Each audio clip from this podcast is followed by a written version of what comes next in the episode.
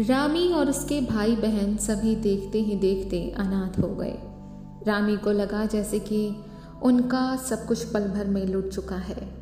छोटी सी आयु में ही उन्होंने जीवन का घटना चक्र इतनी तेज़ी से घूमते देखा, जिसकी कोई कल्पना भी नहीं कर सकता था।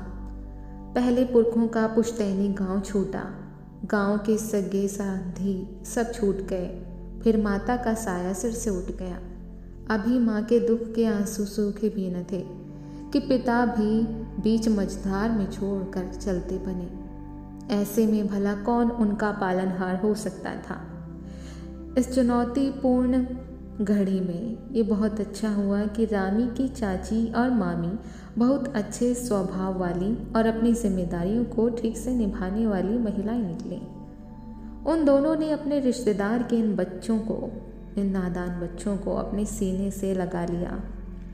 इन अनाथ असहाय बच्चों के प्रति एक प्रकार से चाचा मामा की ओर से ये जीवनदान देने जैसा व्यवहार ही तो था।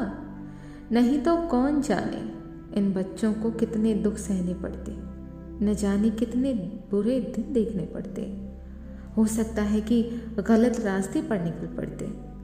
अल्हड़ उम्र में जब आदमी लड़खड़ाता है तो फिर संभलता नहीं। रामी छोटी उम्र में ही बड़ी महिलाओं जैसी समझदार हो गई थी। इसीलिए रामी और उसके भाई बहन अपने चाचा, मामा के उपकार को खूब अच्छी तरह देख समझ रहे थे। इस कारण वो न केवल आज्ञाकारी बच्चों की तरह रहे, बल्कि घर के सब कामों को दौड़ दौड़ कर करते थे। उन्होंने कभी किसी को शिकायत का कोई मौका ही नहीं दिया। रामी ने अपने सदव्यवहार से सबका मन जीत लिया। रामी के चाचा लकड़हारे का, यानी लकड़ी को तोड़ने, फाड़ने का काम करते थे, जो बहुत कठिन था, जबकि उसके मामा किसी हाउसिंग सोसाइटी में कार्य करते थे। सबलराम और गोविंदपुरकर इन बच्चों के साथ भाईखला उपनगर को छोड़कर बेहतर मेहनत मजदूरी की तलाश में बम्बई में ही आकर बस गए थे, यानी एक झोपड़पट्टी, यानी झुग्गी बस्ती को छोड़कर दूसरे में जाना, मगर बड़े शहर की झोपड़पट्टी में आकर रहने लगे थे।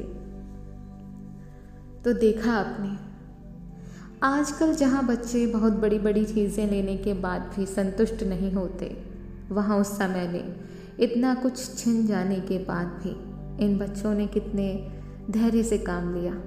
और भला हो ऐसे रिश्तेदारों का जिन्होंने ऐसे मुश्किल वक्त में उनका साथ दिया। नहीं तो आजकल का तो वो वक्त है कि अगर आप घड़ी दो घड़ी के लिए भी चले जाएँ तो आपको ताने सुना सुना कर मार दें, या फिर हो सकता है कि आपसे सीधे मुँह बात ही ना करें। बहरहाल, उम्मीद करते हैं आपको कहानी अच्छी लग रही होगी। मैं मिलती हूँ आपसे अगले भाग में। तब तक के लिए जय भीम, नमो बुद्धाय, नमस्ते। अल्लाह हाफिज़, सत श्रीकाल जी। Good bye.